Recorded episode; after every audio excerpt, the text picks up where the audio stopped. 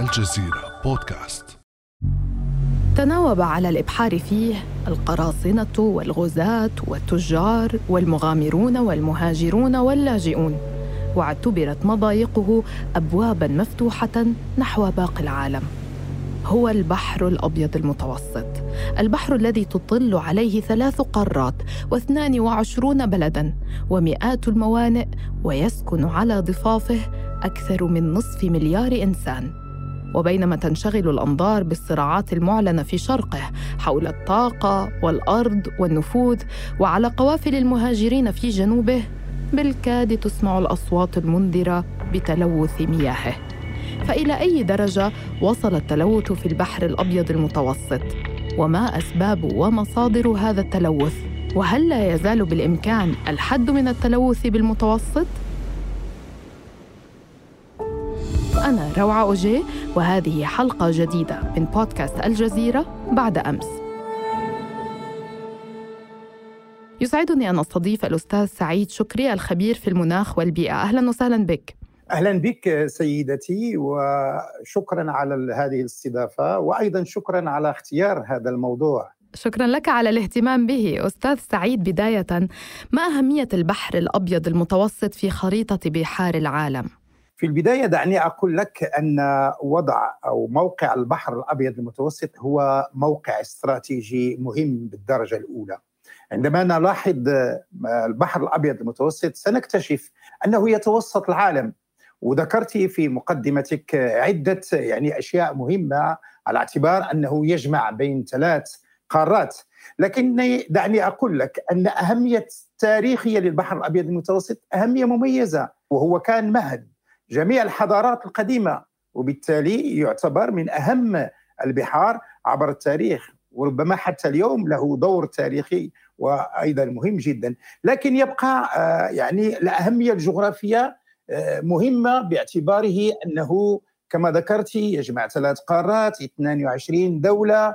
أيضا أنه يعني يجمع بين مجموعة من البلدان التي سواء من الشمال أو الجنوب تجارة عالمية وخاصة شحن بالخصوص شحن النفط أيضا الموانئ تجاريه كل هذا يجعل منه أنه بحر يعني له موقع جغرافي استراتيجي. ضف على ذلك أن له مناخ متميز. ربما عندما نتكلم عن المستوى العالمي وخاصة في الأبحاث والدراسات نتكلم عن المناخ المتوسطي باعتباره أنه يتميز بالحرارة في الصيف والبرودة في الشتاء. ربما هذا كله يجعل أن البحر اليوم هو يشكل تقريبا ربع حركة الملاحة البحرية في العالم ويشكل أيضا أبرز الوجهات السياحية العالمية. بالتالي له ضغط بشري هائل. ضف على ذلك الموانئ وعدة أشياء أخرى تجعل منه متميزا على المستوى العالمي. يعني لديه كثافة سكانية وسياحية واقتصادية وتجارية فكيف يؤثر ذلك على هذا البحر؟ هذه كلها مصادر للتلوث. بالتالي عندما نتكلم عن كثافة سكانية نتكلم أيضا عن إنتاج نفايات نتكلم عن صناعة نتكلم أيضا عن يعني مواد ترمى في هذا هذا البحر. أنا أعتقد أن هذا البحر يعرف جميع أشكال يعني التلوث. تلوث يعني اذا بغينا نسميه بالمواد السائلة تلوث بالمواد الصلبة أيضا حتى تلوث بالمواد الإشعاعية بالمواد العضوية. ربما إذا أخذنا فقط الصرف الصحي والمنظفات نجد أنه يعاني لا من الجهة الشمالية لا من الجهة الشمالية من الجهة الجنوبية وأيضا حتى من الجهة الشرقية. اذا هو يعرف تقريبا أصناف مختلفة من التلوث يعرف إشكالات كبيرة جدا. ربما كونه أيضا بحر شبه مغلق يزيد من إشباعه بهذه التلوثات. يعني حركة التلوث لخارجه مثلا إلى المحيط الأطلسي ليست ليست سهلة كونه شبه مغلق المضيق المضيق جبل طارق الذي يفصله عن الأطلسي لا يسمح بفلترة إذا صح التعبير أو إعادة تدوير المياه المتلوثة فيه صح؟ أكيد لأنه مياهه تقريبا تحتاج يعني عشرات السنين تقريبا من أجل أن يتجدد مياه البحر وبالتالي نعرف أن البحر له قدرة إذا كان مفتوحا له قدرة على أن يعني ينظف نفسه بنفسه. ولكن مع الأسف البحر الأبيض المتوسط هذه الخاصية ديال شبه مغلق تجعله أنه أغلب يعني التلوثات تستمر وتستقر في هذه في أعماق البحر وأيضا حتى على يعني تطفو. ربما إذا أخذنا مثلا فقط البلاستيك نجد بأن آه، يعني التلوث بالبلاستيك آه، ويعرف تلوث كبير بالبلاستيك بين 5 و10% من إجمالي كميات البلاستيك بالعالم. هناك أيضا تقديرات تقول إنه يعني تقريبا آه، متلوث ب 20% من نسبة التلوث البحري في الكرة الأرضية، على من تقع المسؤولية الأكبر في تلوث مياه المتوسط؟ أنا أعتقد المسؤولية مرتبطة بشيئين أساسيين. اولا بالبلدان التي لها صناعات وتجارة كبيرة ولها يعني انتاجيه كبيرة. وأقصد بالخصوص دول الشمال لأن لا ننسى أن دول الشمال وخاصة بعض المناطق في دول الشمال إذا أخذنا إسبانيا فرنسا آه، إيطاليا اليونان فلها يعني آه، موانئ كبيرة لها مصانع كبيرة لها حركة تجارية كبيرة وبالتالي لها مسؤولية. ولكن هذا لا يعفي دول الجنوب ولكن مشكلة دول الجنوب أن المشكلة ليست بدرجة مثل دول الشمال ولكن عدم قدرتها على تدبير نفاياتها عدم قدرتها على أيضا تكون عندها تقنيات تسمح ب يعني آه، عدم رمي هذه النفايات داخل البحر المتوسط هي التي تجعلها أيضا تساهم بشكل أيضا كبير في تلوث البحر الأبيض المتوسط. طب مقارنة بفترات زمنية سابقة، ما هي أكثر الفترات تلوثا؟ هل نحن الآن ما نعيشه هو آه، أكبر نسبة؟ هل بلغ التلوث في المتوسط مداه؟ أنا أعتقد أن فترات التلوث كما قلت لك هي مرتبطة بفترات آه، إنتاج هذه النفايات وهذا التلوث وعدم قدرة البلدان على معالجتها. ربما نعتقد أن البداية وخاصة آه، بداية آه، النشاط الصناعي الكبير في أوروبا الخمسينات الستينات السبعينات عرفت هذه المرحلة. يعني يعني رمي كبير في نفايتها على مستوى هذا هذا البحر الابيض المتوسط. ضف على ذلك أننا آه، بعض الفترات التي يكون فيها وخاصة إذا اعتبرنا آه، أنه ممر لمجموعة من آه، الناقلات البحرية. أحيانا عندما تكون هذه يعني يقع حوادث تسرب هذه النفط من هذه الناقلات. ونعلم بأن حدثت عدة يعني حوادث في في التسعينات أيضا في في في حتى في بداية القرن عرفت عدة يعني إشكالات إضافة إلى ذلك أننا نعيش اليوم آه، عهد البلاستيك. وعهد البلاستيك اليوم معروف على المستوى العالمي بأنه أيضا من الفترات التي يساهم فيها التلوث. فقط أن البلاستيك يؤثر بشكل كبير سواء على جمالية البحر ولكن أيضا على التنوع البحري الموجود في في في في البحر. أنا لست خبيرة ولذلك أسألك أنت يعني وهل يؤثر هل تؤثر مشاريع استخراج الغاز الطبيعي من حوض المتوسط الآن أيضا على التلوث؟ آه، لأنها لم تكن يعني موجودة بهذه آه، الكمية في آه، في العقود الماضية. أكيد أكيد أن عندما نستخرج هذا الغاز من من البحر فأكيد ستكون هناك تسربات أكيد أن هناك تكون حركة نقل. وهذه كلها ستزيد من درجة تلوث البحر الأبيض المتوسط. ربما نحتاج اليوم إلى يعني رؤية واضحة من أجل تفادي مثل هذه الأشياء. يعني أنا ابنة ضفاف المتوسط فأحب دائما أن أتجول في محيطه. وهناك يعني بعض الشواطئ آه، نجدها أقل تلوثا من غيرها بالعين المجردة.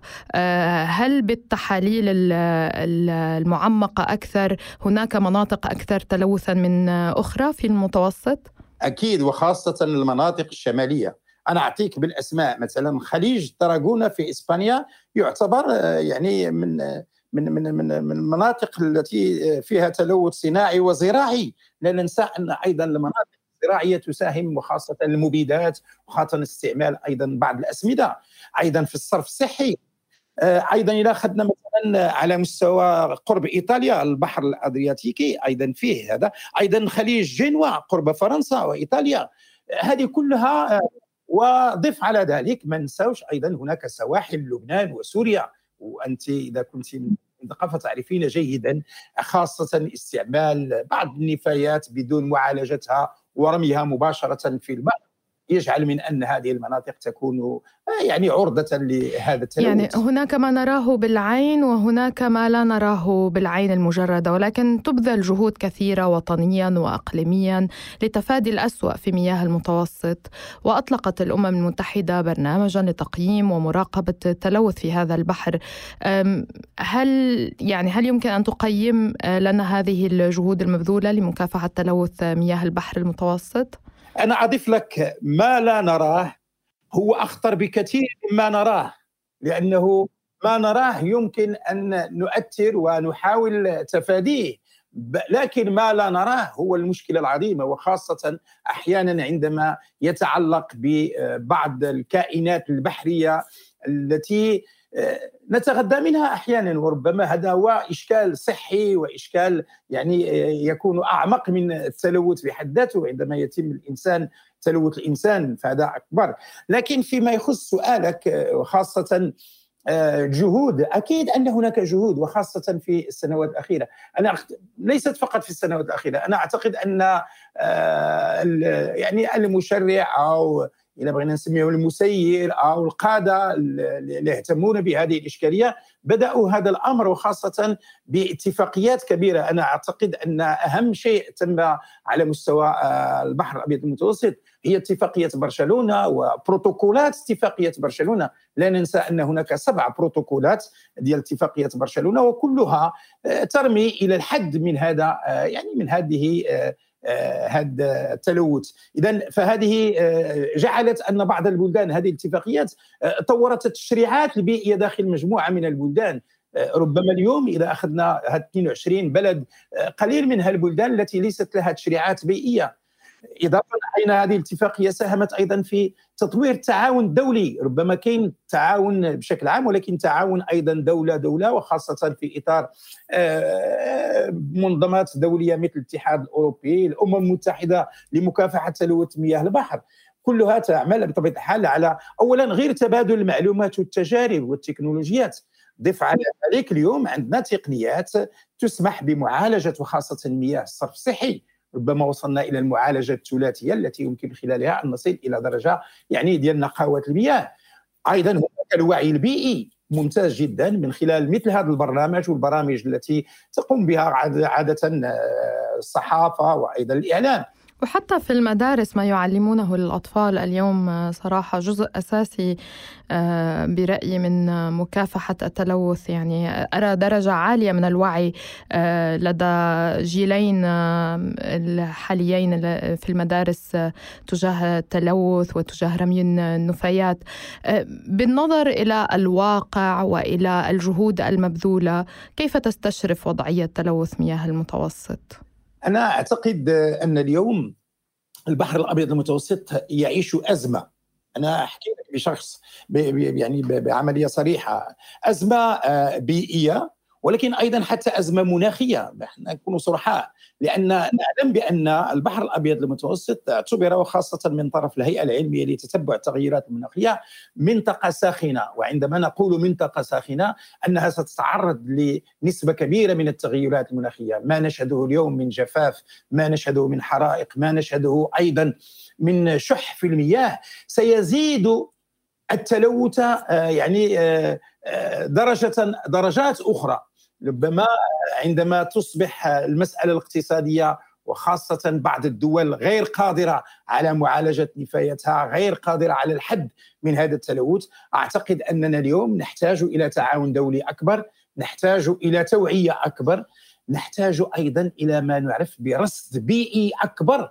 حتى فعلا نجد آه، مكان أماكن الخلل لأن نعلم اليوم كاين آه، تحول نحو الطاقات النظيفة تحول نحو يعني آه، الاعتماد على بعض آه، أو تقليل من الاعتماد على الوقود الإحفوري آه، يعني تقليل النسبة من المياه وخاصة الناجمة عن التصنيع والاستخدام العام. يعني نحتاج إلى مجهودات وربما هذه المجهودات إذا تضافرت ربما يكون يعني كما نقول يكون خير إن شاء الله ويمكن فعلا إنقاذ ما يمكن إنقاذه. سؤال ختامي، هل ستربح الدول المشاطئه رهان التحكم في تلوث مياه المتوسط أم أن القادم اسوء؟ حتى بما أن قلت ختام حتى نكون إيجابيين ونكون متفائلين أكثر أنا دائما أقول أن الحلول دائما موجودة فقط يجب أن تكون هناك إرادة سياسية قوية جدا، يجب أن تكون هناك تضافر جهود أكبر،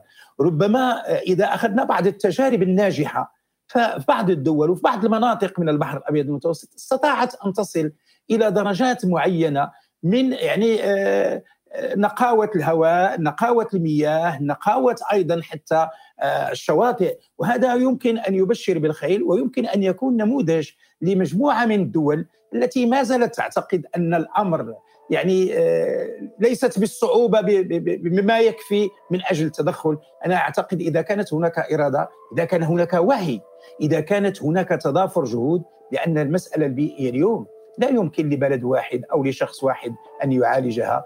مثل التلوث على مستوى البحر المتوسط. نحتاج لجميع الدول نحتاج لجميع الجهود نحتاج أيضا للإنسان المتوسطي لأن بدون الإنسان المتوسطي هو الغاية وهو الهدف ولكن هو الحل لأنه إذا تدخل الإنسان المتوسطي وتضافرت جهوده يمكن أن نجد حلول عملية فعلية آنية كلما تأخرنا كلما كانت الحلول يعني تكلفتها تكلفتها أكبر. فلنبدأ الآن وليس غدا، شكرا لك الأستاذ سعيد شكري الخبير في المناخ والبيئة.